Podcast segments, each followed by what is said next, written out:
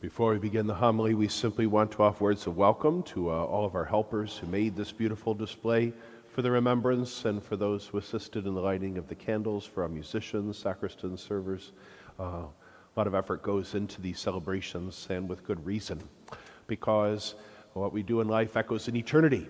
It's one of my favorite phrases from the movie Gladiator. What we do in life echoes in eternity. The dead live on. Not only in as much as we hold their memories dear, but because Jesus has gone before us in life and in death and used that cross as a key to unlock for us the gate of heaven, to gain access for us to the Father's house. And that's why we have this great contrast between yesterday's All Saints' Day and today's All Souls' Day. Yesterday, we celebrated every person who was once here who is now at the heavenly banquet. They are saints if they've made it across the finish line. And now we pray for those who are on the way, those who have finished their life here on earth, who are now traveling across the rivers of life to the shores of that great undiscovered country. We call it the new and heavenly Jerusalem. Some call it Eden, for others it's paradise, but it is our destiny. It is where we all hope to be, together again on the other side. And so tonight we come remembering people who have died in recent weeks, people who have died in recent months, those who passed years ago. Um, we pray for them. We believe that they pray for us. And then one day we will all be together, we pray, at the heavenly banquet. And so we are here to continue assisting families in their grief, but to remind us all this is our loss, not theirs, though the people we remember tonight range in age from the womb to 100. Uh, all of them have made their mark. All of them have made an impact on this world that God made for them and made them for this world, but more importantly, He made them for Himself and us as well. We are all made for more and marked for majesty and called to live for heaven here on earth, so that, like our friends, when we begin our journey from this life into eternity, we'll have plenty of people praying for us and plenty of works of mercy, plenty of treasure stored up for us in heaven that will speak well for us on the judgment day and with St. Peter at heaven's gate. When I was a seminarian, and this is too long ago, too many years ago to be numbered, let's say a quarter century ago, uh, I lived in Rome. There's an American seminary there, and I was there for all my years of graduate school. And all of us get assigned a task, some volunteer work, some apostolate that you have to fulfill out in the city. At first, I was working with refugees from Romania in a shelter by the train station until they had a knife fight in there and they wouldn't let us go back. And I said, I'm from Flint, that doesn't scare me. but then I was reassigned to a cemetery. I was to be a guard and a guide in a cemetery, but it wasn't just any cemetery, it's the cemetery in which St. Peter, our first pope, is buried. It's right underneath St. Peter's Basilica, completely enclosed. It used to be above ground.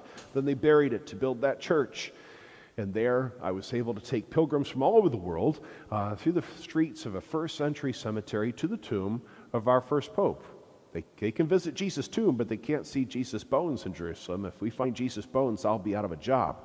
But you can go to Rome and you can see and pray at the tomb of Peter, and his bones are visible.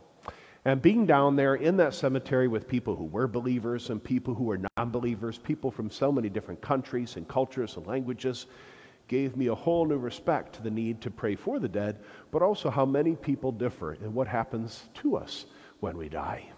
Uh, I'm reminded that St. Paul told the Thessalonians Christians do not grieve like those who have no hope. Our experience of death should be forever changed if we believe in the resurrection, because then this is not the end of a one act play, it's the end of the beginning and the beginning of eternity. And we are reminded that not just on All Souls Day do we pray for the dead. The dead are remembered in every Mass, the dead are prayed for in every church. And that's in honor of that Christian history that was surrounding me all throughout my time in that cemetery in Rome. But remember, that used to be an above ground cemetery. That means that it was extremely unlikely that Peter would have been buried there. It was a pagan cemetery. The Christians, they weren't buried above ground in ancient Rome. They were buried in the catacombs.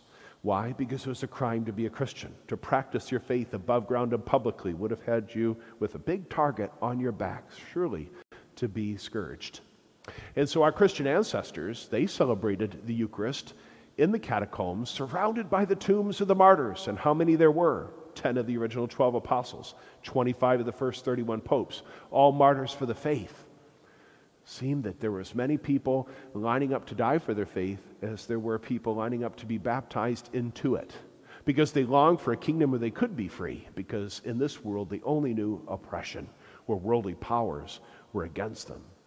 But from the very first moment that the Mass was celebrated, our Christian ancestors have been surrounded by the dead, by the saints, by the martyrs, as they celebrated the Mass of the Lord's Supper, where heaven comes down to earth when bread becomes the body of Christ.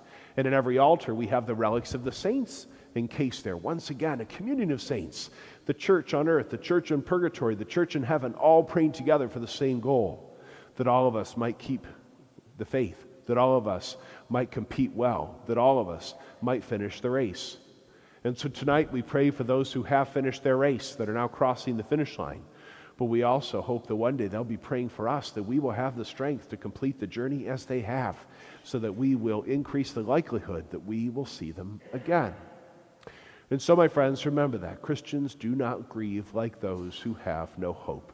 Let us remind ourselves that we believe in Jesus, we believe in heaven, we believe in the resurrection, and knowing and believing all these things, yes, we still weep because we love and we miss those who are near and dear to us. But perhaps they become tears of joy when we are heightened in our anticipation that they live again, that we will see them again, that they suffer no more, and one day all of us will celebrate All Saints' Day together on the other side.